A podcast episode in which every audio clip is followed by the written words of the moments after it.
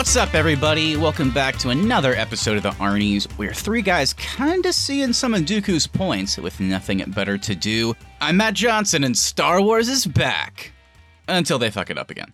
I'm Keith Baker, and it's good to see some more planets like my friend Austin requested. And I'm Austin Terry. And did you guys know the Star Wars stuff is actually pretty cool? On today's show, we're just going to be talking about all things Star Wars. We have some more episodes of Andor to talk about, which is, of course, the newest live action show from Disney Plus and the Star Wars team. We have a collection of animated shorts with Tales of the Jedi, and maybe some future talk as well. Now that we're feeling maybe a little bit better about the direction, maybe we can break down some of the upcoming projects we've heard about and decide if that will be good or if they're going to go back to that scary place that Star Wars tends to go to, which I guess we can just call Tatooine. I'm not saying that those shows are going to take place on Tatooine, but I think from now on, if Star Wars is bad, we'll just call that the Tatooine territory. Yeah, if I, if I was religious, my like my version of hell would be Tatooine. I'd just be scared to be sent there for eternity. What would be worse, Tatooine or Kamino? I would take Kamino since I've only seen it once, and I've seen Tatooine about a thousand times at this point. Yeah, it's a tough one. I think I'd probably go Kamino ultimately just because I've never been bothered by the rain. And while seemingly you are like just marooned on this platform, when we did see the interiors, they were pretty nice. Um, as opposed to Tatooine where it's just going to be scorching heat all day and it's not like there's really any great place to live there. And the tall giraffe aliens seem like very nice people. Yeah, they seem quite pleasant. Boba? All right, to get started here, we're going to be continuing our talk on Andor. If you didn't catch it, we actually a few weeks ago we reviewed the premiere episodes, which is when uh, whenever the show first premiered, they dropped the first three at once. So we did a full episode just on those. So we're going to continue our talk there. Very excited about that. And this kind of lined up pretty well for us uh, because Tales of the Jedi just came out, and this is created by Dave Filoni, who we all know. We'll get into that later, but they're animated shorts. They all take place, of course, in the canon of Star Wars, kind of in the Clone Wars animation style. Um, and it just follows Ahsoka Tano and Count Dooku. Six episodes, but they're basically like 15 minutes apiece. So if you watch all six, you kind of get something movie length, but kind of a different way for them to tell a story. And I think at least from a thematic standpoint, it kind of lines up nicely to talk about both of these shows in one episode because to me at least it feels like andor is kind of breaking new ground for star wars in terms of how it tells a story and how it handles like morally complex characters whereas on the other end tales of the jedi kind of follows suit a little bit when it comes to the character stuff but just in its presentation it feels so new. Like even if I hated Tales of the Jedi, which well, of course we'll get into our thoughts, but even if I didn't like it, I would still want them to do more of it because I like that form of storytelling. I want to like find out about new characters through this like weird like three episode, fifteen minute a piece type storytelling. It, it was really cool. So I'm glad we're kind of combining these into one episode because it just feels like they both encapsulate like new good stuff for Star Wars in general. So let's go ahead and just get into it. Austin and Keith, how about you let everyone know where you're at right now with Andor, as well as your non-spoiler thoughts on Tales of the Jedi. Yeah, going into Andor, um, as we talked about in our premiere episode, I, I, really enjoyed the premiere, and now that we're kind of halfway through this initial first season, uh, I love this thing. I think it's the best thing Star Wars has put out since Rogue One, which is my favorite movie. Um, I think it's really fascinating the way they're telling everyday people's stories in the Star Wars universe the origins of the rebels that we're getting, I think, is really interesting. But they've really found a cool way to flesh out the empire and like what it looks like, like what their governmental leaders are like struggling with with their like takeover of the galaxy and how that influences um, like policy and the way they react to certain things and they've shown me so much new stuff in the show and they've answered questions about Star Wars that I didn't even know I like had or was interested in and the way they're telling the story with bouncing back and forth between the Empire, the Senators, the everyday rebellion people, all that stuff I'm loving. It's it's my favorite part of my week when a new episode of Andor comes out, and I just cannot wait to see the rest of the show and really hope they continue where they're at today. Yeah, for me, um, we talked about in the first episode. Thought it started off a little slow for me, but then things definitely picked up in episode three, where I was like, okay, this is gonna be this is gonna be really cool and like we've touched on a hundred times now, uh, like Austin said, you know, it's really cool seeing like the everyday people in the Star Wars universe. And then going into the next few episodes, up until episode eight, I think is where we're at. All good stuff. The action, uh, we got to see a mission go down that really uh, had a huge effect on the entire uh, galaxy, I guess you could say, you know, politically and all that. Uh, like you said, Austin, really cool seeing like how how the Empire is networked You know, we're not just seeing the Emperor and Darth Vader. We're seeing like the actual everyday people, like who just work nine to five jobs, um, and and what they have to do in those jobs. And some of them are kind of boring. Some of them are like really impactful. And we're also seeing the rebel side of things too, and how you know it's not the rebels. It's not just what you see like in the Battlefront games and and what you see on and on Hoth and Empire Strikes Back. It's there's a lot of politics to that too, and there's a lot of a lot of uh, senators you might see, or or you know other other people that are working their everyday jobs uh, on different planets that are also kind of you know have a little bit of hesitant hesitancy towards the Empire, and it's kind of cool to see them flesh out their thoughts, and some of them you know have, have to kind of be careful with what they say and do.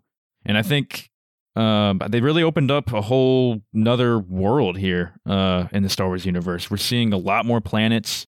We're seeing a lot more places within the planets, a lot more different characters and people that are not Jedi related, not Emperor related. Uh, so overall, really impressed with Andor.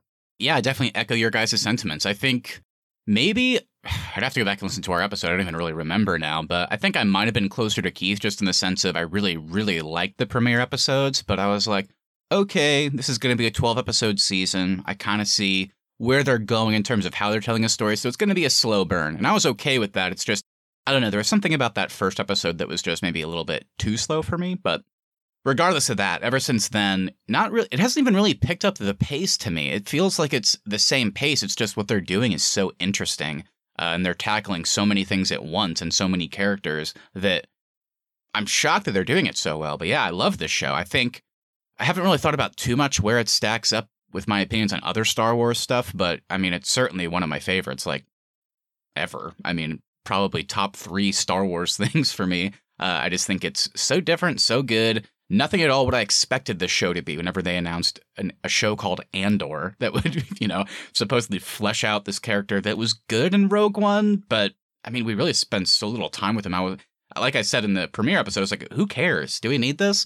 But the way they've just put him as kind of the focus point character surrounded by the rebels finally trying to get their shit together and make something that will be able to combat the empire all the while telling a surprisingly interesting and compelling with some emotional resonance to it uh, of a story for the empire. Like it's really weird that you can root for some of these characters and then we'll get to you know spoiler stuff but then whenever they go out into the world if that makes sense whenever they leave like their their empire um, base in that story, and then they start going out and interacting with their other characters, and they're horrible people, then you go, oh yeah, that's right. These are bad people. Yeah, you really want them to like achieve their career goals in yeah, a weird it's way. weird. it's, it's really bizarre. Um, but that's just a testament to the writing and just how they're presenting it. Um, speaking of, you know, we'll get to our thoughts on Tales of the Jedi in a second, which is a show like literally just about two characters' arcs split among six episodes. I'm also really liking in Andor how it's kind of becoming about these few episode arcs too, which I really like. That that premiere three episode batch was like the Ferrix arc, and then you had the Aldhani heist arc right after that. That was three episodes, and then episode seven was kind of like a catch up, kind of showing you what all the characters that we've met are doing, and then episode eight seems to be starting. Uh, the prison arc, which I'm very excited about. It's just, yeah, I, I just love how they're telling the story and structuring it. Um, I, I, I agree with Austin. I mean, right now, at least, like whenever Wednesday hits, I just get stoked to watch Andor. It's like it's like the show coming out weekly right now that I'm most excited uh, whenever it drops every week. So love the show, very excited about it. Um, before we get into you know spoilers and all that good stuff, I guess it would make the most sense right now uh, to, to bring in Tales of the Jedi. So let, us stick to non spoiler here as well. Uh, what are your guys' quick thoughts on that? Yeah, could you imagine if if yourself today went back to young Matt when he first saw that Andor was announced and just said, hey, you're going to say this is your top three Star Wars project in the future. Young Matt. I was probably like 20, like four when they announced it. I, I, thought what I thought you were going to say, Austin, is can you go back to actual young Matt and tell him, hey, remember Christopher Lee's Count Dooku in Attack of the Clones and you're a dumb kid, so this is like one of your favorite movies? Can you imagine like 20 years from now them telling a really fucked up, sad, emotional story that totally justifies and explains how he became a villain in the first place, I would be like, no way. but I mean, that's I mean, that's the thing to write home about with this show. I guess I'll just go ahead and get into my non-spoiler thoughts now since I'm already talking about it. But Ahsoka Tano, I I've said it before, I'll say it again. I've not fully dove in uh, to the Clone Wars yet or Rebels, so my history with Ahsoka really just is through like I don't know, seeing other Star Wars fans talk about her, so I've become familiar with her through word of mouth essentially. And then of course you get the Rosario Dawson live action version in The Mandalorian and the Book of Boba Fett. So from what I've seen, albeit limited, I really like the character. So it was cool for someone like me who hasn't seen all of Clone Wars to kind of get her backstory and fill in some of the gaps that I never really even had because I haven't seen that show. So it was cool. I think she's an incredibly compelling character. Um, I, I think uh, my one criticism of the show is just from a non spoiler perspective. Like the way it's paced, you get one episode, the premiere, which is about her, like, you know, her birth and like her, you know, first little adventure and like showing the force for the first time. And then it immediately goes into several in a row about Dooku and then it goes back to Ahsoka at the very end. And I was like, I wasn't sure if I liked that structure. But regardless of that, um, incredibly compelling character. I feel like I have much more of a reason to go watch Clone Wars now. Um, but like I joked a second ago talking about Dooku, I mean, man, the show really invested so much into that character. And again, how much screen time did he have? I guess a total of maybe 45 minutes across his episodes. I mean, immediately he becomes one of the most compelling Star Wars characters for me. Um, I want to go back and watch Attack of the Clones and like be like, okay, yeah, how does this track with where he's at now? I want to see him in the Clone Wars as well, talking about Ahsoka too. I want to see, okay, so now he's a full on villain. I want to see like the his story continue, even though I've seen him in live action before, which is weird to say. Um, but yeah, I thought the animation was beautiful. I thought the voice acting was great. And I thought the stories they told and how they edited it to like show the passage of time, even over the course of 15 minute episodes, was like incredible. So yeah, I, th- this was great. And like I already said, I really hope they do more of this. And like if a season, if they do a season two, I'd like them just to tell like two more stories about two other random Jedi, uh, get to know more about them. So yeah, this is a format they should definitely continue. Yeah, with Tales, I, I think it's really good. I'm definitely not as high on it as I am on Andor. Um, I did find the first half to be pretty slow, and then the last three episodes, like I was so invested in those that I kind of wish the first half of the season had that same kind of like hook for me um, it, it really at the end of the day is a Count Dooku show, and, and like you called out about that character, Matt. I was surprised how much I was interested in him and like kind of seeing his uh his side of view on a lot of things. So really enjoyed that. Um, like you called out about the animation, the animation's gorgeous. Like the voice acting, everything here is very top quality. I just found some of the pacing to be a little slow. Um, I do really like that it's just 15 minutes though, so whenever you do kind of start to feel its runtime, you're already on to the next story. I also thought this show did time jumps very effectively. It was very cool to move through this period of time in Star Wars because even though we've seen like the prequel movies and stuff, we still as a we still haven't spent a ton of time in this in this period of Star Wars as viewers. So that was pretty exciting to see.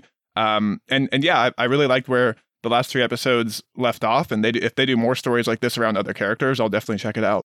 Yeah, I'm very high on Tales. I didn't, you know, I didn't think I would be because I'm just not into animated stuff that much. Um, and I never watched the Clone Wars or Bad Batch or any of that, but this definitely made me like pumped up to go watch Clone Wars now. I don't have too much to add about what I liked because I would just end up spoiling everything. But um, yeah, I think it was cool to see an insight into these th- these two characters that definitely had some gaps that needed filling, um, especially Dooku for sure. I didn't know I don't know enough about Ahsoka, but I'm glad we got to know more about her. But yeah, Dooku was definitely a character where, you know, watching Attack of the Clones, I was like, man, like he's such an interesting guy. And you see him a little bit in Revenge of the Sith too, at the very beginning. And you know he has these weird motivations, but you really don't know what's going on behind them and how he came to leave the Jedi.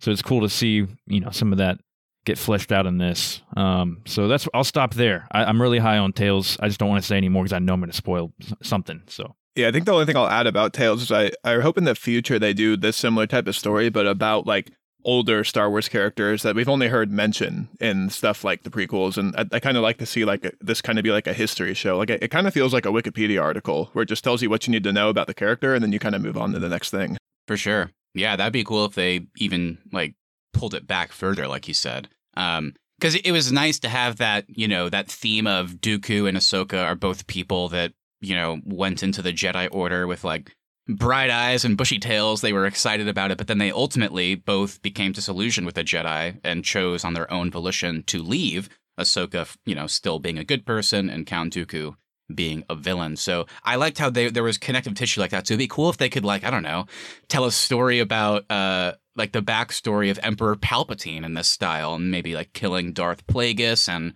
uh, maybe picking another Jedi or somebody to try and like find some common ground with. They could also do like in that same season. Like that would be kind of cool. Um, so I don't know. Yeah, definitely want more. And I'm closer with you, Keith. Like I, I really love this. I thought it was great.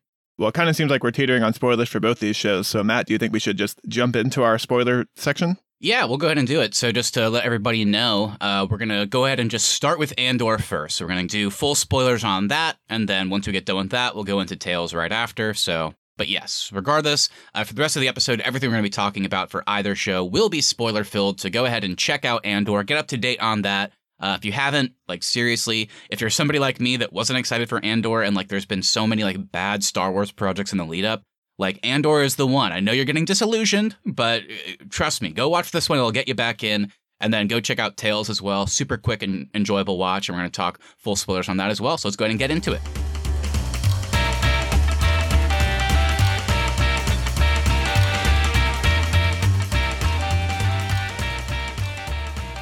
All right, so let's go ahead and get into the spoiler section for Andor. Austin and Keith, hit me up with the cast and crew. Normally, we wouldn't do this again since we already talked about Andor, but there's so many new people to talk about. It's a huge cast and crew. We got to kind of uh, fill everybody in on who's new to the team. All right, so Andor is created and written by Tony Gilroy, who's most well known for writing the Bourne films. Uh, you also may know him from Michael Clayton and Rogue One. He's also the uncredited director of Rogue One's reshoots. For the directors, these episodes, uh, the Aldhani heist was directed by Susanna White, and written by Dan Gilroy, and then the following episodes were handled by Benjamin Caron and Toby Haynes. Our score for the show is composed by Nicholas Britell, and of course, based on characters in Star Wars by George Lucas. And going into our cast, we have Diego Luna returning as Cassian Andor, Genevieve O'Reilly returning as Mon Mothma, Kyle Soller as Syril Karn, Denise Gough as Dedra Meero, Adria Arjona as Bix, Faye Marsay as Vel, Varada Sethu as Cinta, Alex Lawther as Nemik, Eben Moss-Bachrach as Skeen, David Chapman as the voice of B2MO, and we got Fiona Shaw as Marva Andor, Andy Serkis as Kino, Forest Whitaker returning as Saw Gerrera, and Stellan Skarsgård as Luthen Rael. All right, guys, there's our casting crew. Any positives, any negatives? What do we got? Yeah, my highlight, I'm pretty sure I gave the same highlight to our first episode that we did on Andor, but uh, my highlight's Tony Gilroy. Uh, what this guy is doing with Star Wars and the way he's telling the story is so interesting and fascinating to me. Um, I hope they just give this guy the keys to the kingdom and let him be in charge of Star Wars for a long time to come. Um, I'll do a quick shout out to Genevieve O'Reilly as Mon Mothma. I think her acting is spectacular in this show. I didn't know I was gonna, you know, really like this character, care about this, care about this character. Um, but now I do a lot, and I think she's probably going to be one of the mo- more important characters of this show. Uh, so good on Genevieve. Absolutely, she's so good, and she's a she's another one of those characters. Like we first met her in the original trilogy, and I know she's an iconic character, but I personally never really cared about her other than I thought it was cool that she was so high up in the Rebel Alliance. But now I actually care about her because we're finding out actually literally anything about her, her personality and all that. And like getting her personal life and her struggles. I mean, yeah, she's so good. Um, for me, I don't remember who I picked uh, last time around. Um, I definitely echo Austin's sentiments. Anybody behind the camera on this show, whether you're like the writer, the director, the creator, anything, like you're killing it. You're doing incredible. Uh, I guess a specific one would be Dan Gilroy, Tony's brother. I thought the writing specifically on the Aldhani heist arc was like pitch perfect. Um, and then on the cast side, He's one of my favorite actors working right now. Uh, with like, he, I've seen him in Girls, The Punisher, season one, and then more recently on The Bear. Uh, but Eben Moss-Bachrach as Skeen, I thought this character was awesome. I love this guy. um, yeah, he's really good. Lots of pathos to that character. Uh, lots of understandably like not trusting Cassian. He's hiding behind a lot of pain, clearly. And then we get to the end, and he's just like, "Well, hey man, let's split, let's split it." You know, you and me. And he's a rebel. So it's just it his character was perfect to showcase that the Rebel Alliance is not. When he lied too, which was fascinating. Right. He lied about his origin. That's right. Yeah, to gain sympathy, basically. Uh, but yeah, it, it, his character to me just encapsulates like where the Rebel Alliance is at in Andor at that time. It is not fully formed because he has a line about like, "No, I am a rebel, um, but I only look out for me." Like he's the Rebel Alliance is full of people like him that, like, yes, they want to fight the Empire, but they're only out for themselves. And, like, the Rebel Alliance cannot be something to stand against the empire until the right people that actually, you know, are willing to like help others in that way. Uh, so it's interesting to see like kind of these early days of the Rebel Alliance, and I thought he was great in the role and kind of perfectly written to fit that bill. Yeah, I think you'll appreciate this, Matt. But I was finishing up the bear right when episode four of Andor came out, and uh, whenever Cassian Andor is walking up to the camp and Skeen comes out, I was like, "Is that fucking cousin, cousin. like coming out of the tent?" it's like Yeah. Jesus, I did not expect this Chicago cook to be in this show. yeah. Yeah, he was great. All right, well, with that, let's go ahead and just get into our roundtable discussion. All spoilers, of course, for Andor. This is the main part of the show where each of us just brought in a couple talking points, things that we felt were, you know, kind of extra important to discuss with these episodes. So we're talking, again, to remind everybody, we're talking episodes four through eight, uh, since we are up to date with Andor. So, guys, let's go and get into it. Where do we want to start? All right, guys. Um, I think we should go ahead and start with going into episode four. So I know Matt and I were a little low on episodes one and maybe two. I think thinking they were starting off a little bit slow. In episode three, things definitely picked up. Now we're in episode four. Things have definitely picked up. They're leading up to the Aldhani mission. So what do you guys think of all this? Like him camping out with the gang, and then how the mission went down and all that. For me, I would actually argue I don't think the pacing of the show has changed, but I think the stakes have definitely increased as the show has gone on. And the speed and pacing of this show is, is a highlight for me. I think, Matt, whenever we talked about Barbarian a few months ago, you pointed out like how confident that story is presented to us. And I kind of have the same feeling with Andor. Like this this story is just they're not breaking away from anything. They're sticking with their slow pacing, their slow burn, but they're so confident in the execution and the way they're telling us the story that it just feels also important. Um, and my favorite thing about them kind of staking out for the Aldhani heist is just there's this like sense of the train is on the rails now and, and we can't stop. Like they're already in motion here. They're camped out. There's they have no way to get out of this plan, so they have to move forward with it. And I love just like the constant presence of the Empire here with like the TIE fighters always flying over and, and stuff like that. Like they just they always feel so outmatched um, throughout this these like three episode arc. And I was really enjoying that. Yeah, and I think looking back now in the first three episodes, they really were just a primer for what the rest of the show is going to be. They really were just setup. I think I even said this on our first episode about it, but it felt like those three episodes worked to like a introduce you to the style of Rogue One again. B they had to reintroduce us to Cassian, and then C they had to actually start telling the story of the show and kind of kick it off. That's what the ending of episode three meant to me. So it was so crazy that four starts with, okay, Luthen and Cassian just left Ferrix. Now Luthen is leaving Cassian here. It's such, I mean, Luthen we'll get to, I'm sure, but a very fascinating character. And I think once they kind of got all the intros out of the way, I was, I, I was able to fully buy into the show, especially starting with the Aldhani heist. It was just crazy to see Cassian dropped into this environment. And it's like, all right, I'll pay you to help them with this heist. And it's like even Cassian's like, well, why the fuck would these people work with? What what are we doing? like this isn't gonna work. And it's just like, eh, it'll work. And then you find out Luthen will basically just do anything to ensure this mission is a success because he believes that these types of like guerrilla tactics are necessary to get the rebels, I guess, to find success against the Empire. Well, and they just need cash. They need to be able to fund their Yeah. network. Yeah. Yeah. Because Mon Mothma is obviously in a position where it's a bit harder to, you know, fund publicly. So I like those conversations as well. But yeah, I don't know. I thought I mean, just the heist in general, I thought was so great. I loved getting to meet these characters. I already mentioned, you know, Skeen, of course, but all of these characters, like at this camp, as part of this, um, like I guess faction, uh, so to speak, of the of the rebels, I thought they were all so interesting, and they felt so different from any Star Wars character that we've met before.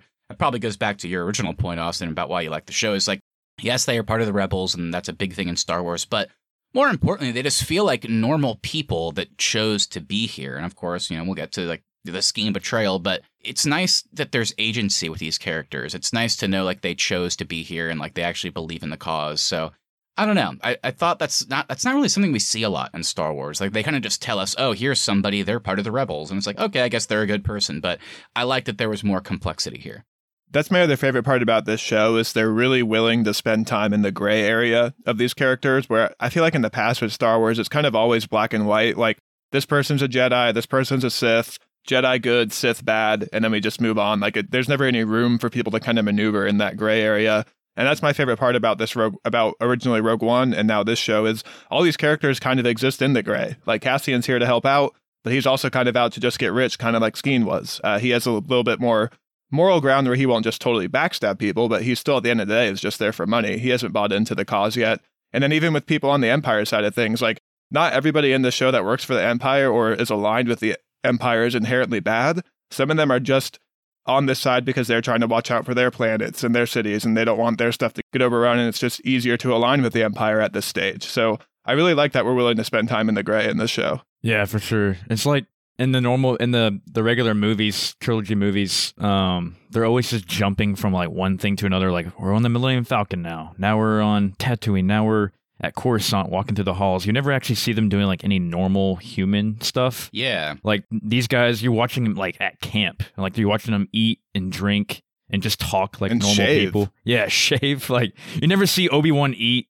You know, sit down and eat. You never see Luke Skywalker like yeah, shave Austin. But Keith, as you as you love to remind us of Keith, though, we do see Luke Skywalker drink that green milk. Oh, that's true. That is a that is that is a normal human. That's why thing, he's I my guess. hero.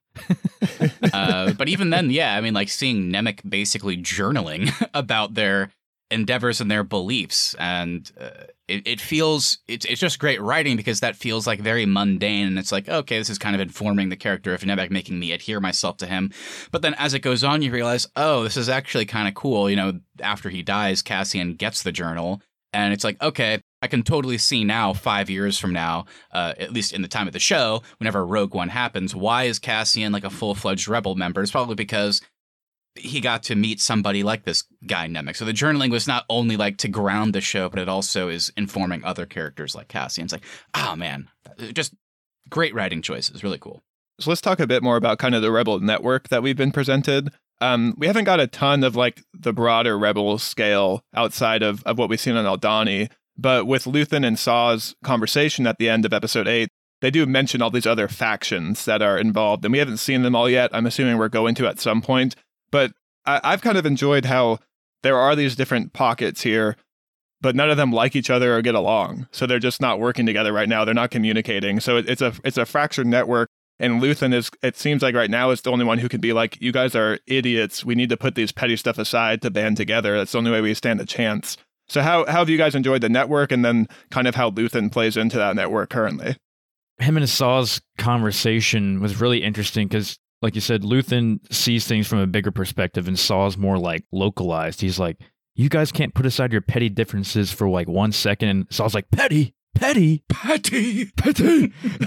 He's a like, and I think he even says like he's a ultra nationalist or whoever, whoever wants him, whoever he wants him to work with. Like they're just their ideologies don't align. What he says is like, because I'm with Luthen, I'm like, come on, Saw. Like, and it's also weird because we know where Saw ends up as like a fully radicalized, like the rebels even hate Saw by the time Rogue One rolls around. But um, in, in in this case, like I was like, come on, Saw, what are you talking about? Like, I was like, come on, yeah, put aside your petty differences. But then when Saw's like, that guy's a separatist, and then it's like, oh, and then I was thinking back, oh yeah, well in the prequels, the separatists were some of the big bads aligned with Count Dooku. So I was like. I mean, I guess I can't really fault Saw there. I mean, why would he trust this guy all of a sudden? So, again, it just goes to what you were saying, Austin. There's a total gray area there, and I like that.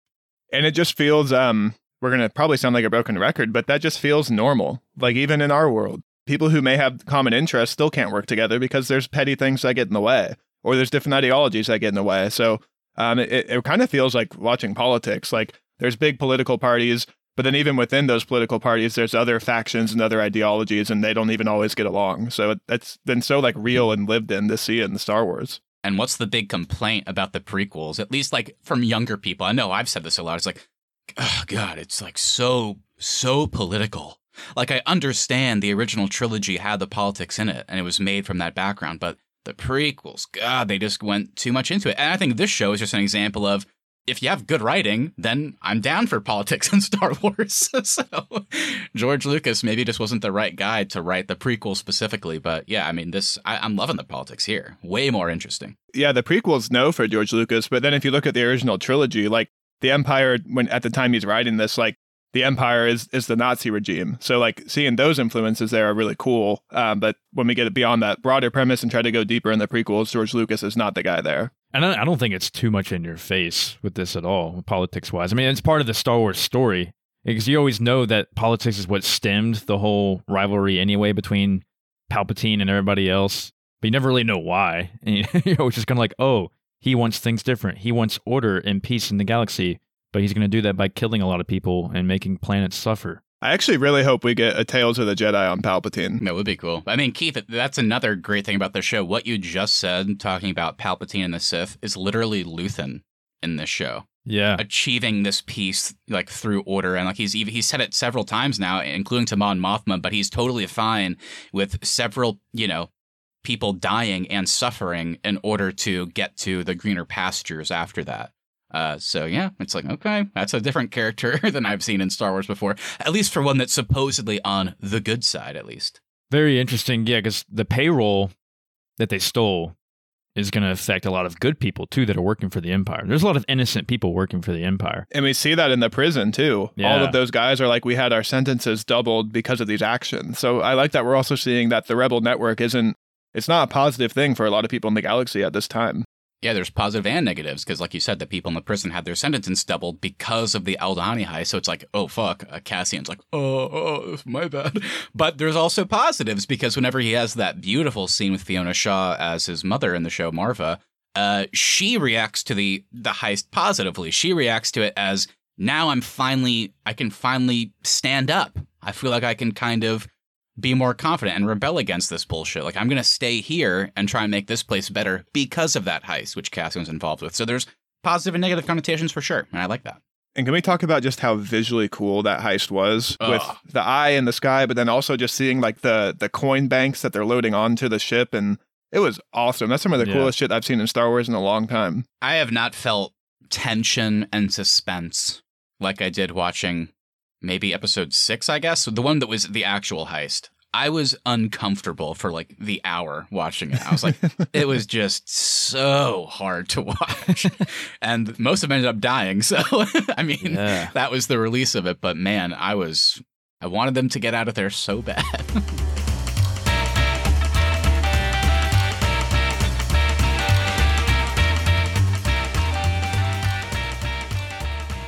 So you guys want to talk about the Empire a bit more? Um, Yeah. because that's the part of this show that I just think is so fascinating.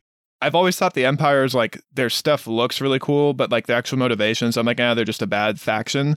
But actually getting to learn more about where they're at currently, um, where all their advisors are at, and like the goals they're trying to achieve, um, the way they're like making policy and, and how the rebels' actions are influencing their policies and, and stuff like that has just been so cool to see in this universe.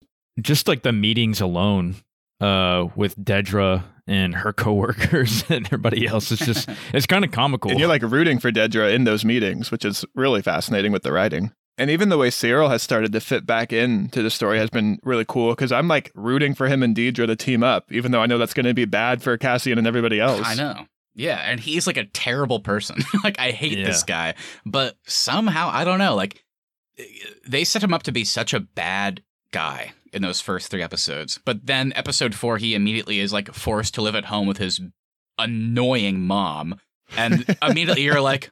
Eh, I get it. so they kind of like somehow adhered us to a, like him again, like just by doing that. Like very weird. I've never seen a character in Star Wars eat cereal. By the way, never thought I would see that. uh, and we get more milk, and it's blue we get more this milk, time. baby. More milk. And then we get that weird all the time. champagne with the worm in it too. Ew, that I did not. Yeah, I did not like that. that bothered me.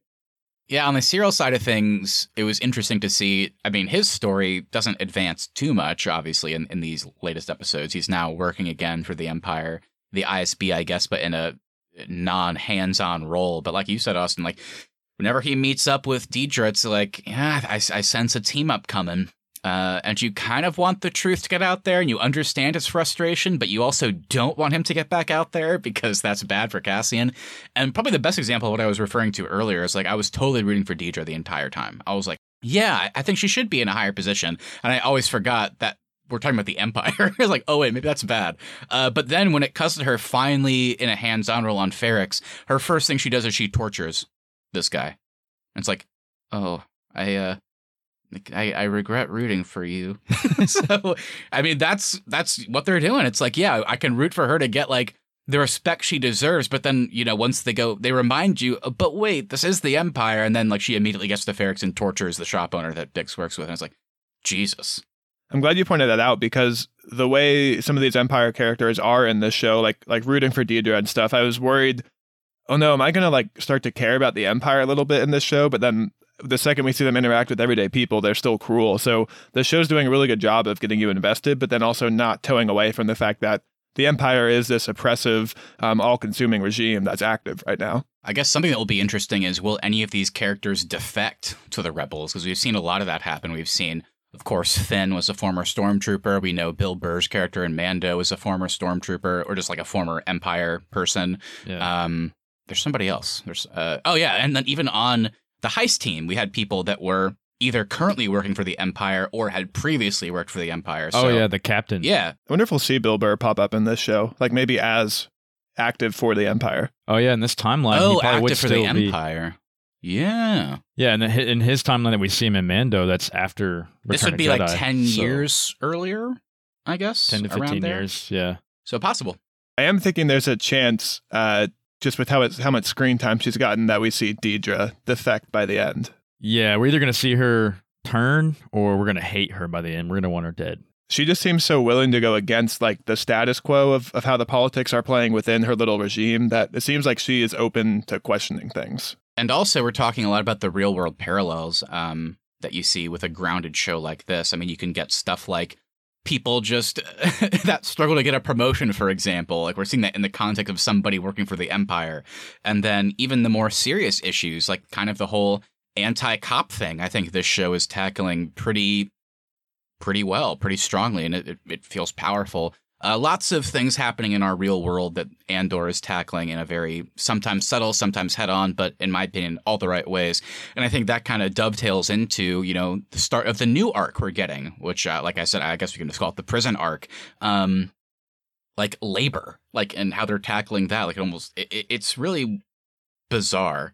Um, like how real it feels in the context of Star Wars, but I'm super excited for this arc. So before we move on to a different topic, you guys want to talk about kind of just the prison stuff in general because it definitely has ties to the empire as we know Yeah, the prison is so the actual structure itself I think is so cool and, and also so scary at the same time. Like at first I was like, oh, you just have to work. It doesn't seem like of all the places you could end up in the Empire, this doesn't seem like the worst place.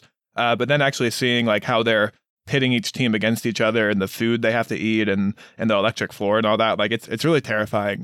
Um, and it's so cool to see because like think about like how did the Empire get to the scale that we see in all the movies? Like how are they this big of a fleet?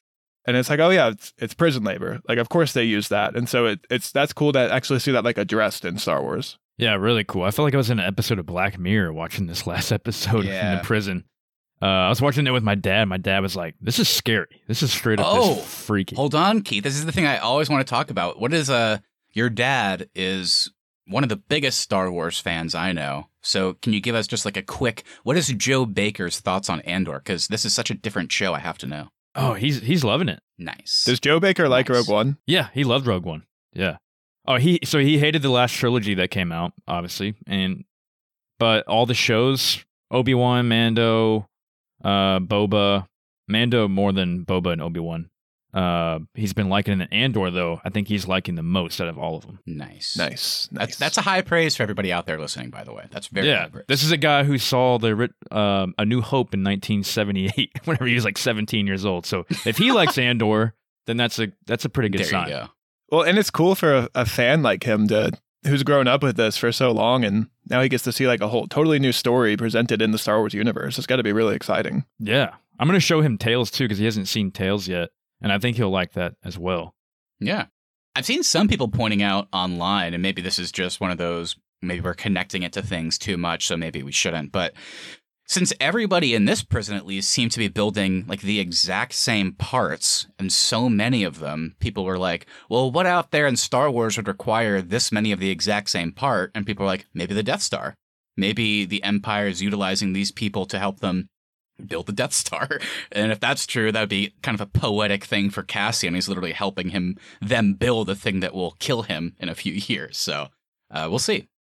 Yeah, I totally forgot about like if he is building a Death Star. I totally forgot he gets killed by that at the end. So that would be interesting if, if we do find that out. But also, like we're only seeing what this room is building, and there's clearly a lot of other rooms in this facility.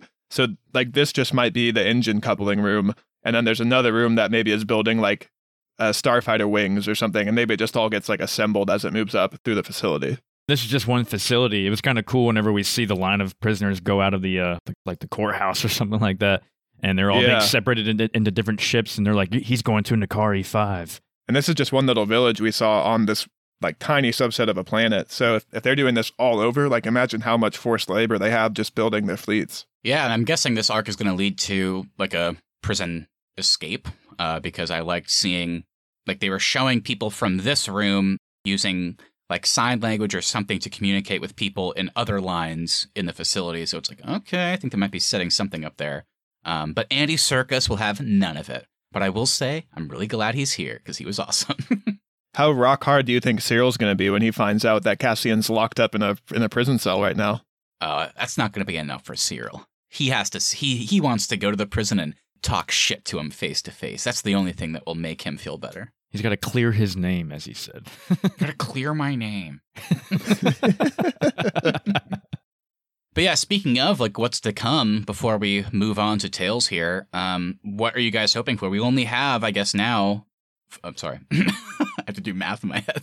Uh, we only have four episodes left. Uh, we know, I guess maybe two of those episodes will be in the prison, and then they'll, maybe they'll do like a two ish like finale feeling thing. And then we have season two coming, and that will be it. And season two will lead into Rogue One. So, what are you guys just in general hoping for the rest of the season and Andor in general? What do you want to see? I haven't stopped thinking about from our first episode we did. Uh, Keith brought up, do we get to see the formation of the Hoth base? And I just, if we see that in the show, I'll be so thrilled. I think that'd be so cool to see. Um, but just in general, I'm I'm looking to, I'm really excited to see how Cassian gets like bought into the rebel cause and becomes the character that we see in Rogue One. That that's the arc I'm most interested in seeing. Um, and then I I just am so fascinated by the Empire side of this story that I hope we just get more and more of that and just seeing them seeing both these networks build up at the same time, I think is is my favorite like dueling storyline in this show. Yeah, man, there's a lot I would like to see. Um, I'm with you, Austin, for sure. It'd be cool to see some bases, you know, start coming up like Hoth or the one or the big one on uh Yavin. I don't know about you guys, and I won't be upset if it doesn't happen, but if it does happen, I would be like, holy shit. Do you think we might get an appearance from Palpatine in this at all?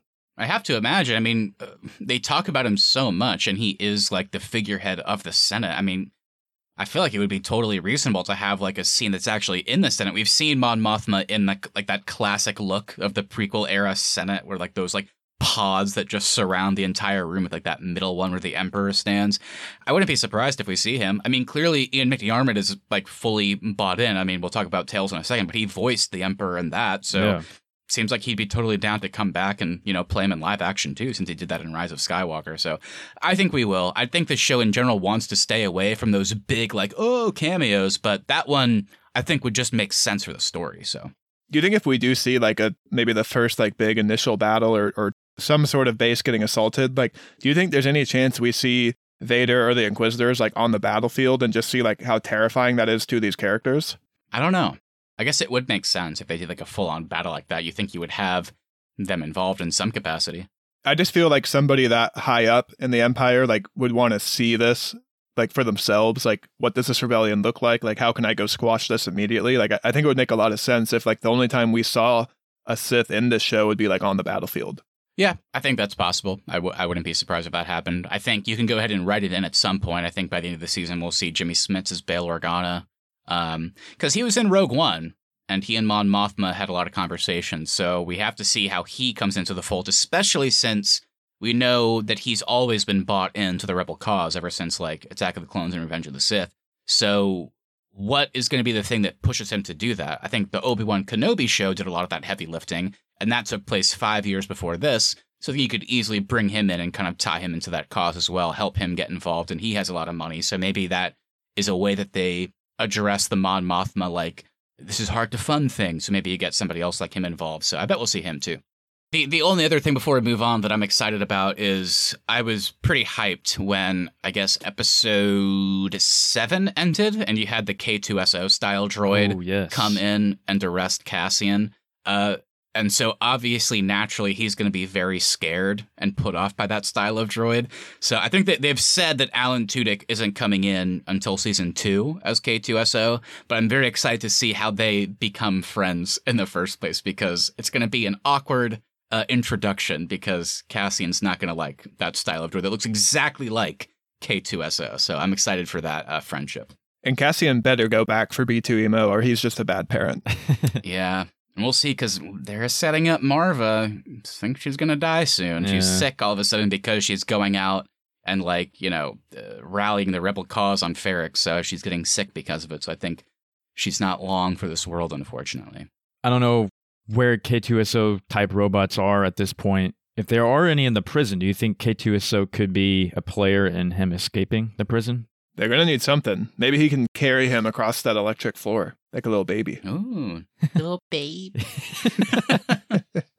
All right. Well, there you go. I'm excited about Andor. I'm sure we're going to do an episode or like a bonus or something uh, in a few weeks whenever it ends to talk about like our final thoughts and those final episodes and our like full on predictions for season two. But before we get to that, I mean, before we move on to Tales, I guess I should say, any just final things? Are we good to go? Star Wars is good now.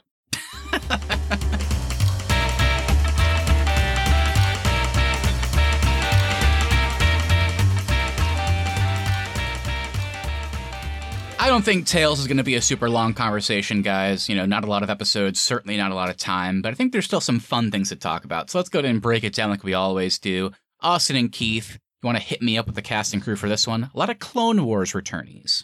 Yeah, so Tales of the Jedi is created and written by Dave Filoni, who is the Star Wars uh, czar of animation. Uh, he's behind the Clone Wars, Rebels, uh, parts of The Mandalorian, Boba Fett, and a lot more. He wrote five episodes, and Charles and Ellen Murray wrote episode four, uh, concluding Dooku's arc. And then episodes of this show are directed by Nathaniel Villanueva, Charles Murray, and Saul Ruiz. Our score for the show is composed by Kevin Kiner, who did all of the Clone Wars and Rebels projects, along with John Williams' original themes, and as always, based on characters in Star Wars created by George Lucas. All right, and going into our cast, we have Ashley Eckstein as Ahsoka Tano, Corey Burton as Count Dooku, Janina Gavankar as Pav-Ti, T.C. Carson as Mace Windu, Liam Neeson as Qui-Gon Jinn, Neeson's son, Micheál Richardson, uh, is voicing young Qui-Gon Jinn, Matt Lanter as Anakin Skywalker, James Arnold Taylor as Obi-Wan Kenobi, Phil LaMarr as Bail Organa, D. Bradley Baker as Captain Rex and the clones, Clancy Brown, Mr. Krabs, as the Inquisitor, and we got Bryce Dallas Howard as Yaddle, and Ian McDiarmid is voicing Darth Sidious. All right, guys, there's our cast and crew. Any positives, any negatives? What do we got? Yeah, mine is uh, Corey Burton as Count Dooku. Thought the performance was great. Uh, the voice, just for whatever reason, reminds me of Alan Rickman as uh, Severus Snape. So that was fun. I just I get a Snape vibe from this character in the show. Um, yeah, thought he was fantastic, and the the voice acting is is top notch. Yeah, I'll shout out that too. I think he's probably the best, one of the cooler voices on this one. It's hard to shout out for animated. I think, I think everybody's voices was pretty good. Um, but I was just, I'll just go ahead and shout out. It was cool to see uh, Liam Neeson voice uh, Qui Gon Jinn again. That was really, that was really badass that he came back. And same with Ian McDiarmid as Darth Sidious. Yeah, I, I just thought even though that scene between Qui Gon and Count Dooku was kind of mundane, it was just Dooku basically asking about Maul. Of course, the scene that we saw in Episode One. Uh, but it was just cool to see Qui Gon and Count Dooku have a scene together because they never did, and then in live action, like Count Dooku who just probes Obi Wan about Qui Gon in Episode Two. So it was nice to see something there. Matt, did you enjoy seeing uh, Kratos himself be Mace Windu? I did like that. I thought that was a another great voice. I'm kind of with Keith. I think everybody's voice is great, and I'm excited to watch Clone Wars, like I said at the beginning, because I can see more of these voice actors doing their thing. I thought they were all awesome. Um, Ashley Eckstein, from everything I've seen, I always like her as Ahsoka, but the one that, that surprised me, that I have to call it out, I thought Bryce Dallas Howard killed it as Yaddle. Great performance. She was great. Um, Yaddle is an iconic character because she is, of course, the same species as Yoda. She had no lines in Phantom Menace, but you can see her just sitting in the background of a lot of the shots in the council. And then everybody was like, of course, like, wait, there's another Yoda? But then you never see her again. She is never in any of the other movies or shows. So I like that this show kind of addressed that weirdness. Uh, so that, that was super fun. And Bryce House Howard did great. Uh, but my main shout out actually and again, another fucking reason I got to go watch Clone Wars and Rebels. Kevin uh, Kiner's score was on crack. It Oh, was like, yeah. it Especially was with so Yaddle sick. raising up that door. Oh man, it was so good. So I'm excited to hear the music and his other projects because, uh, yeah, just great.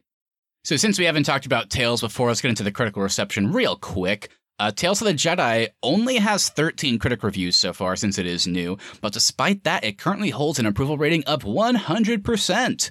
On Rotten Tomatoes, the website's critical consensus reads Under the reliable stewardship of Dave Filoni, Tales of the Jedi is an absorbing expansion of Star Wars lore that will delight Padawan level fans and encyclopedic Force scholars alike. Praise went toward the pathos, lore expansion, and performances of the returning voice actors.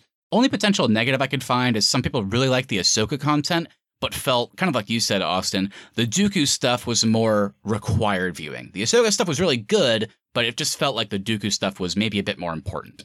Yeah, I kind of feel like you could have just called this Dooku a Star Wars story just to be in line with like the spin-offs they've done because you can tell what they really wanted to tell you in this show was the Dooku story. Yeah, I liked I liked what we got with the Ahsoka though.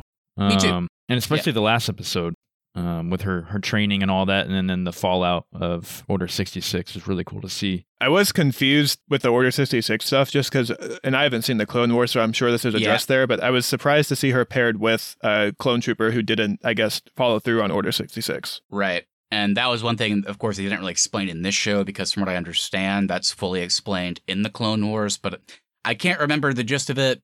I think I'm sure there's way more to like way more detail to it. But I think Rex, to some degree, was able to resist his programming.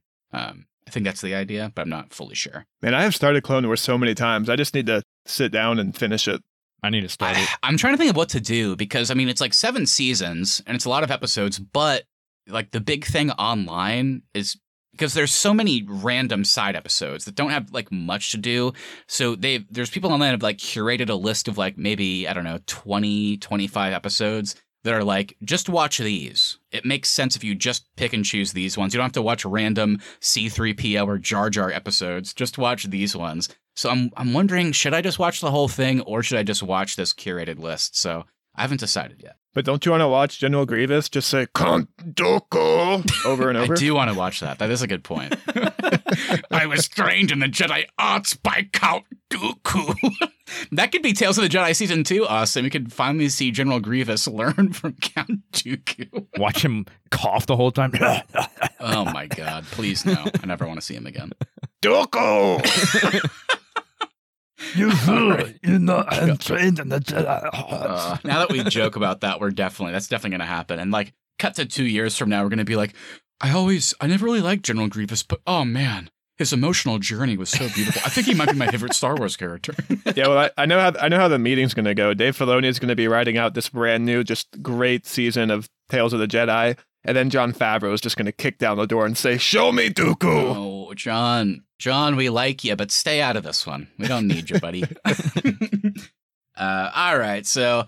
I mean, obviously, the main, you know, kind of roundtable discussion points here are just centered around the Ahsoka content and the Dooku content. But before we get to that, I mean, was there anything you guys wanted to talk about in general with like the animation, like some of the action sequences, or just like standout scenes in general, regardless of what character it focused on?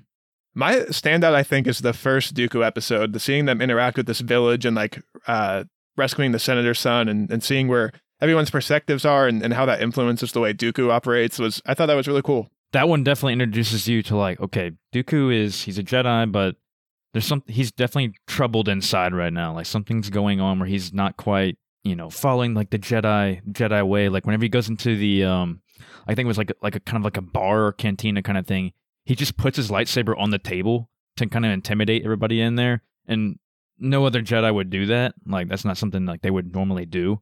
So like that right there already shows you like Dooku is on his way out of the Jedi. And then seeing him force choke somebody too. But I understood his frustration. Like I totally understood. it. It's like, yeah, why are we fucking puppets of the Senate? We're supposed we have this code. We're Jedi. Why are we just going out on missions that they force us to with their own agenda? It doesn't make sense. Like Mace Windu can say all all he wants, like, well, you know, we have our own thing. And it's like, well, we don't. Like, what are you talking about? So like I totally understood uh, his frustration because let, us go back to the prequels for a second. As we remember, the Jedi, in my opinion, are responsible for their own fucking downfall. Their ego, their weird readings of prophecies, like I mean, they're stupid. Like, and the fact that Yoda knew he had visions of Anakin slaughtering people, and like he never said anything about it. It's like, what? Great work, Yoda. I mean, they're they're dumb. Um, obviously, I'm being hyperbolic, but I think the point still stands, and this show did a great job of like expanding on how somebody like Dooku would feel the same way as the audience and be like, "You guys are, I don't get this at all." It's interesting to see that his motivations too would probably align with like what the rebels are trying to do. Like he wants he's trying to give power back to the people. So I thought that was Mm. pretty interesting too to see those kind of early things. Obviously, he's not around to see the reb- the rebels, you know, the rebel stuff form, but it was cool to see that he has those same motivations. Yeah, time and place is always an interesting conversation. It's if the Jedi had to all die so that the Rebel Alliance could form to like replace them to fight the Empire. So it is interesting if Count Dooku had, you know, maybe stayed on the side of good, so to speak. Could he have found his way to something like that? Because the ideals definitely aligned there. Uh, before we get into like the uh, details of the original, like like the storylines themselves, my favorite sequence by far was actually right after the Yaddle fight whenever I slowly got to realize, wow, Count Dooku, aka Darth Tyrannus, became uh, Palpatine's uh, apprentice the exact same way Anakin became his apprentice. Mhm. Like he had to kill a Jedi Master, feel horrible about it, and then basically the Emperor like used that pain to twist them in order to like force them to his side. I was like, holy shit, that's awesome. like I, I loved that parallel. I thought it was so cool. Yeah, I was like I said earlier, it was just cool to see like the, some gaps filled in, uh, especially with Dooku. Like we knew when you're watching uh, Attack of the Clones, when you watch Mace Windu and him interact, you, you can kind of tell there's like a bit of history with between him and Windu, and that they, he even calls Windu my old friend. You know, so like okay, like what what were they? You know, where were they in, in the past? And we actually got to see them like have a little scene together on the ship and have they had that kind of like a philosophical conversation. Um, so that was cool. It's interesting to see how Dooku might think Windu is a little bit corrupt too, because he uses the other Jedi's murder to get a place on the council. Yep. So just seeing how all that kind of influences things and tracks, like the Dooku stuff felt very grounded, and it like coming off from Andor to this, and still seeing like a grounded Star Wars animation product project, like really excites me for the future of this IP. Me too. It was also fantastic because I bel if I recall, maybe I'm just like Mandela affecting here and projecting it on like my past experiences with the prequels, but the way Dooku talks about Qui Gon in Episode Two, uh, it, that scene always felt a little bit goofy, but it's great here because you see hundred percent why Qui Gon was Qui Gon was respected in the Phantom Menace, but he was also acknowledged to be a rebel amongst the Jedi. Um, and watching this show, you completely kind of get it. It's like because his master was Count Dooku, Mhm. so those ideals kind of transferred onto him. Uh, but Qui Gon, I think, just another thing that makes him an interesting character is he was able to keep those good qualities, but stay on the side of good while also kind of not just fighting for the Senate. He's kind of fighting more for the Jedi and himself and Obi Wan and Anakin and all that. So I liked how having Qui Gon as a younger character in the show kind of informed the older Qui Gon that we see, not only in this show, but in The Phantom Menace. I thought that was super cool. And then speaking of Qui Gon, before I move on to the Ahsoka stuff, I just, another scene, we talked about how the show does passage of time in a way that's surprising because you don't know at first that it's the passage of time. But just some quick little hits for me before we continue here is I loved getting Dooku's reaction to Qui Gon's death um, and his refusal to go to his funeral. I thought was a very powerful scene. Him talking to Yaddle, like at that tree that he always took Qui Gon to, because it was like the tree in Coruscant, because it's a city of steel, as he puts it. Thought that was really cool to see his reaction to his apprentice's death. Someone that, even though he was at that point already on the dark side, he still, you know, loved Qui Gon. And seeing him be angry with Sidious was cool too. Yeah, I really like that. And then my last little just quick thing. Uh it was nice because I remember way back when we did our review of Attack of the Clones, we just talked about how fucking goofy the scene is where Obi-Wan goes to the library to find Kamino. It's not there. And then he goes to Yoda and is like, Where is it? And then one of like the dumb kids is like, I think you should go there anyway. And then Yoda's like, wow, the mind of children so good. It's like, okay, great, great advice. I didn't know where it was, and then you told me to go there anyway. It's like an extended 20 minute scene that didn't need to exist. But in this show, it was really cool to start the episode uh, with the passage of time and Dooku just deleting Kamino from the archives. thought that was super fun, super fun reference, and uh, really cool. And how they don't forget how they laughed at Obi Wan too, and Yoda was like, Yeah. "He lost his star system. How embarrassing! How embarrassing!" Yeah, Yoda deserved to like go into exile. Honestly. Uh, all right, we talked a lot about the Dooku stuff. Uh, like we said at the top here, I like that they chose Dooku and Ahsoka as the two leads of this.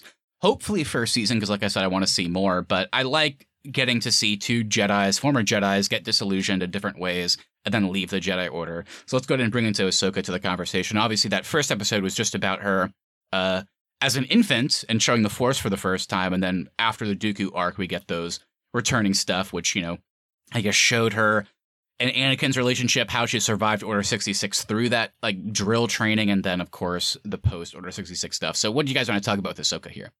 I think my thing with Ahsoka, and this might be my biggest criticism of the show, is it's it's really cool to get more time with this character, especially as someone who hasn't watched the Clone Wars yet.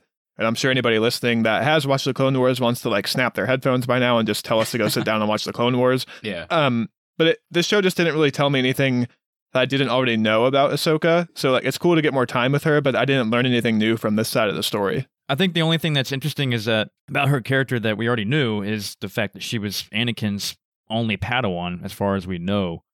So it's kind of cool to see him actually training her. And training her in a way that would theoretically allow her to survive Order 66 too, like having her train fighting off clone troopers. Going going back to the theme we've been talking about, how there's like a lot of little, little all the little rebellious things in Dooku, Qui Gon Jinn, and then Anakin, of course. How some some of those rebellious things actually turn out to be good things for some of these people, and especially Ahsoka after Order sixty six. I didn't even think about that, Keith. Wow, I didn't even think about the lineage here. That Count Dooku is the earliest version as like a rebel, if you want to call him that. That passes down to Qui Gon. Even though Anakin knew Qui Gon as a kid, you can still imagine that even though Obi Wan was training him, some of the Qui Gon stuff would pass down to Anakin, and then he would pass that down to Ahsoka. Yeah, pretty cool. Um, but I think really the mo- the more impactful episode was the last one, seeing her train with Anakin, and then and seeing her defeat one of the Inquisitors was really cool too.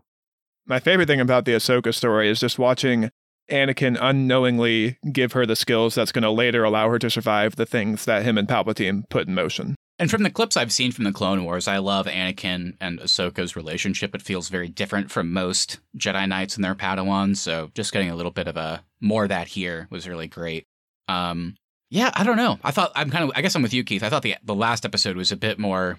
It just feels like there's more to talk about there. I guess. Um, I'm a big fan of the game Jedi Fallen Order.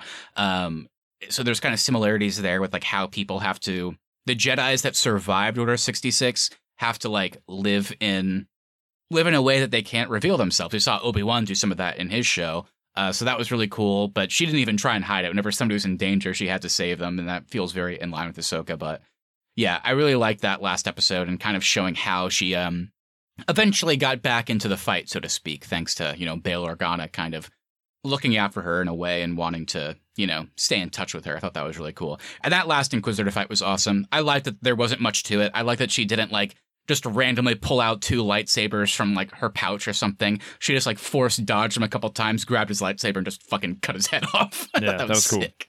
Who do you guys think got the better minimum wage job? Uh, Obi Obi Wan in the meat market or Ahsoka bailing hay? Uh, Ahsoka I don't know. for sure. Again, Ahsoka for sure. I mean, the weather. and there's like nice places to live there. Tatooine just sucks. Like, there's nothing good about it. All right. Well, there's our thoughts. Full spoilers, of course, on Andor and Tales of the Jedi. Cannot wait for more from both of these. But before we fully close out here, we just wanted to run through some of the future projects that we know are coming. So, Austin, if I guess I'll leave this up to you. What do you want to talk about here? Yeah, I don't know if we need to talk about any specific project, but I guess the thing I want to talk about the most is it was announced this week that there is, in addition to a Taika Waititi Star Wars movie, there's also a uh, Damon Lindelof Star Wars movie coming. And Damon Lindelof, of course, wrote uh, The Watchmen show, Lost. He's a great writer. So having him involved with Star Wars, I think, is really cool. But the biggest piece of that news that stood out to me is Star Wars is no longer writing their movies to be trilogies. They're just trying to write standalone stories, which is a new path for Star Wars to go. So that's exciting to me, not trying to tell an entire trilogy, but just tell good stories. And I wanted to know kind of what you guys thought about that plan. I like that a lot. Um, I guess we'll see how much they really eh, dive into that. It seems like Damon Lindelof would write these Star Wars movies, or at least this first movie, and then uh, he recruited one of the directors from Ms. Marvel, a show that I really loved, uh, to be the director potentially. So Uh, and right, also, this is the one that they've said would take place after Rise of Skywalker, correct? Yeah, it would take place after. It would not be like another Skywalker story, but apparently there is room for some stuff we know to uh, have some threads here in, in Damon Lindelof's movie. Okay. I'd be down with that. I mean, like you said, Austin, I love Lost, of course, and Watchmen, but The Leftovers that he did on HBO is probably one of Also my favorite great show. shows in recent memory. So him being involved is really cool. I think they've said that this one seems to be like the next one up. I think Taika's taking a little bit longer to figure out what his would be. So sounds like by December 2025, we would see this movie. Um, so we'll see. I'm excited about it. Do you think we'll hear the Pixies' uh, "Where Is My Mind" in his Star Wars movie? You have to hope. You have to hope. Um, uh, but yeah, just speaking in general about like the trilogy idea, I like that. I think the standalone stuff at this point, after all the Skywalker stuff, that's what I would like to see. So I think they've talked about Kevin Feige and Michael Waldron working on something potentially. Taika, like you said, Rian Johnson, I think, has talked about doing one that took place in the Knights of the Old Republic era. So very far away from anything we've seen. So yeah, just these standalone things kind of filling out the world and the history seems really cool to me. Something I would definitely like to see. Yeah, this might be sad news for you, Matt. Apparently, there is still room to work on the Rian Johnson project, but at the moment, it's canceled. Okay, that's fine. I do want to see a project in the Old Republic though. Like like thousands of years before uh the prequels, like whenever the Jedi and the Sith were it wasn't like the rule of 2 back then, you know, it was like kind of different. It was more like a full-on war between them. I think that would be a fun story to tell at some point. That'd be awesome. Um, I also just to go into the Taika movie. Taika is just such like a fun director. I, I'm just so fascinated to see what his Star Wars project could be because I think it will be a very fun movie. I'm with you guys. I don't want I don't want another trilogy. Um, I think I'm good with the three trilogies we got. There's enough timeline there to fill in so many stories that we've already gotten with these three or four shows, the two movies, Rogue One and Solo. Yeah, I'm I'm cool if they if they want to put some movies or if they want to base some movies after the three trilogies, you know, after Rise of Skywalker. That's fine. I don't know what they're gonna do because it seems like everything wraps up in that, but um, I'm down to see what they what they have in store. But I don't think we need another whole another trilogy. Um, I'm I'm all I'm all good for these individual movies and, and stories. And like you said, Matt, there's some Old Republic would be cool. Even during the Republic, I know we've gotten a hell of a lot of stuff within the Rebellion period, but then maybe some the First Order period too. Um, within the last trilogy would be cool to see some stuff in there. Definitely, yeah. So I'm I'm excited for new stuff, but I'm also excited for the continuations. A lot of the projects we're you know seeing currently, like obviously Mando season three. I did not like Mando season one. Season two got me super on board, and that trailer for season three, you know, basically telling us this is what we thought it was going to be about the fall and retake of Mandalore. Um, very excited to see how Mando and the team play into that. I have to imagine the dark saber going to him is not going to be a good thing for a lot of those other Mandalorian characters. So I'm excited to see that play out. And I really loved what we got from the Mando story in the book of Boba Fett too. Just seeing, obviously, it undoes a lot of stuff from season two of Mando, but seeing how that's going to track into season three, I'm so excited for. I'm also really just curious to know what the Patty Jenkins Rogue Squadron movie is going to look like. That movie's been in development, hell, it seems like for years now. Um, so I, I, I just want to see this and see like what is this story going to be. Yeah, we'll see. I haven't heard too much about that one as of late, but I'm I like Patty Jenkins, so I'm curious to see where that goes. Um, we've gotten a lot of news lately about some of the, the newer projects. Ahsoka, obviously, I'm super stoked for. I'm, I'm imagining, based on the Mando season two episode, that General Thrawn or Admiral Thrawn, I guess, will be the villain of that. That's a villain I'm excited to get to know more. I think they've said a lot of the Rebels characters will return in this in live action for the first time, so I'm sure that's cool for fans. But the thing that got me most hyped is um, it was either Jon Favreau or Dave Filoni said that Ahsoka is going to be a samurai story that takes place after those Mando episodes, and that just sounds really cool. That's awesome. That That sounds sounds so cool. A samurai story in Star Wars sounds sweet. The last things I wanted to mention, because I don't know how much you guys know about these projects. I guess I can shout out Lando real quick. I still don't know if that one's going to happen. Like, we've known about that for so many years, and it's just nothing's come of it. I want Donald Glover to come back. I want to see Alden Ehrenreich come back as Solo. I want to see them continue that story to some degree from Lando's perspective, but who knows? The ones that I actually want to talk about, though, are Skeleton Crew and The Acolyte. Do you guys know anything about those? I just know Skeleton Crew is directed by the Spider Man director, John Watts. That's right. I think they've only revealed one cast member. It's Jude Law is going to be one of the leads. But apparently, most of the show is being described as a coming of age story that takes place after Return of the Jedi. I, I, I got the impression that it's about a lot of like displaced children in the galaxy, maybe trying to find their way home. And maybe Jude Law is either the villain or he's the one trying to help them. So we don't know much about it, but seems like a cool enough idea. I like the idea of a coming of age story in Star Wars. Um, but the Acolyte, this one I was not really excited for when they first announced it because we knew so little. But just with the basic kind of premise, the time frame, and the cast, I'm really excited. So this one takes place during the High Republic era, meaning it takes place 100 years before the Phantom Menace, and they're calling this one a mystery thriller. And it stars Amanda Stenberg, Manny Jacinto, and the one I'm excited about. The idea of this guy's coming to Star Wars is super exciting. It's Lee Jung Jae, the lead from Squid Game. So you have to imagine the Sith is going to play a pretty huge role in this show. And if it's 100 years before, maybe towards the end you get somebody like Darth Plagueis as a young person coming into it. But either way, kind of like a Sith focused show could be pretty interesting. I want to know more about that time and like when the Sith were at their height and why in the Clone Wars era, like all the Jedi are so scared of the fact that a new Sith could be here. So to to get more of that context uh, without having to like read the Star Wars books and canon and all that sounds really cool. All right, guys. Well, if we don't have anything else, the future seems bright for Star Wars. I'm hopeful. Things are at their peak right now. So please, Star Wars, don't let us go downhill again because I'm liking where you're at. But if you guys have nothing else, should we get into awards? Let's do it.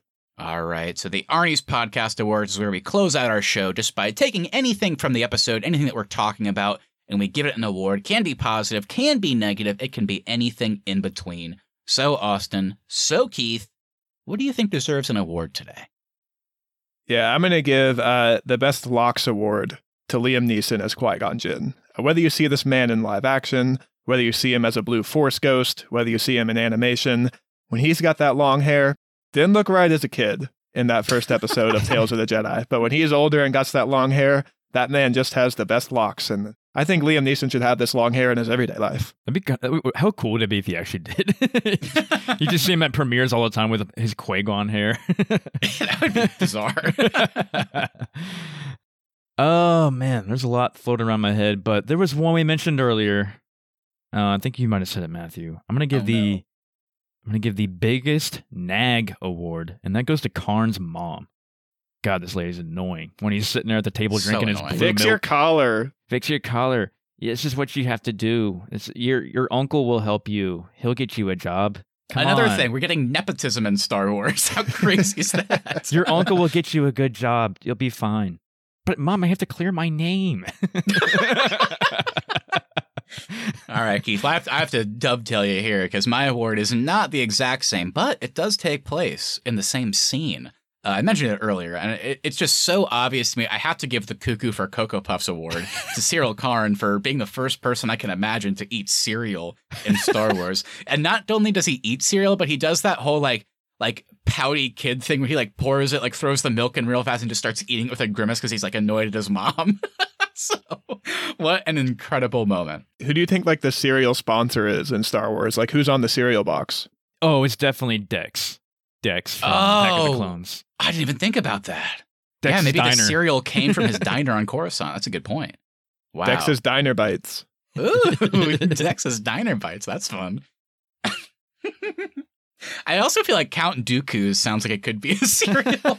Yeah, but we have don't we have a count like uh, cereal today? We have Count like Chocula. yeah, Count Chocula. There- Maybe there's Count Ducula, which sounds like it'd be a dump in a bowl. but Something to think about, I guess, Star Wars people. Wow. I think Count Dooku should maybe uh, work with Dex on creating a new line of cereal. Do you guys think there's any milk in the Star Wars universe that's white at all? It feels like their milk is Unfortunately, all no. no. blue Unfortunately, and no. green. They're gonna have like an orange milk later on. That's all they can find. they ran out of white milk in the old Republic days. Beautiful. All right. Well, speaking of that, let's go ahead and close out here. Thank you, everybody, so much for listening. If you enjoyed this episode, make sure you hit that follow button so you never miss our upcoming content. Clone Wars Crunchies, another great cereal. Ooh. Clone Wars Crunchies. I like that. Also, if you wouldn't mind sharing this with a friend, we really would appreciate that to continue to grow our show. Please leave us reviews as well. Even if you don't want to write anything, leaving us a five star review over on Apple Podcasts, Spotify, or you ever get your podcasts really does help us out. At the Arnie's is our social, and the Arnie's.media is the website. Austin and I will be back next Tuesday to finally break down season one of House of the Dragon. And also last week, me and Matt talked about Black Adam. And the key thing to take away there is Matt said in that episode, Hey, I want James Gunn to take over DC Studios. And guess what? They announced it this week. They must have been listening to our episode, but James Gunn is now, in fact, in charge of the DCEU. You're welcome, James. I know I had a lot to do with this. Lastly, we want to hear from you guys, so please send us a message on Instagram at the Arnie's or email us the Media at gmail.com. What did you think of Andor and Tales of the Jedi? Would you let Yaddle give you a hug? Anything you say, we'll read on the show and react to it live on our latest episode. That was something I was thinking about. I want to give Yaddle a hug because she's got a saber through her chest now. Oh yeah. Just want to make she her got feel better. Crushed and then got her head cut off, probably. So not ideal. Do you think Yaddle's blood is what turns Dooku's lightsaber red? Thought you were gonna say, is that what turns? I imagine she has green blood, so maybe that turns the milk green. Who knows? Something to think about. All right, everybody. So have a great rest of your week. We hope you're enjoying Andor and Tales of the Jedi like us. We're excited for more stuff down the line. I'm sure we'll talk about Andor in a few weeks because we're only a few weeks away from the finale. So with that, have a great rest of your week, like I said, and rest in peace, Yaddle. See you. Count Dooku!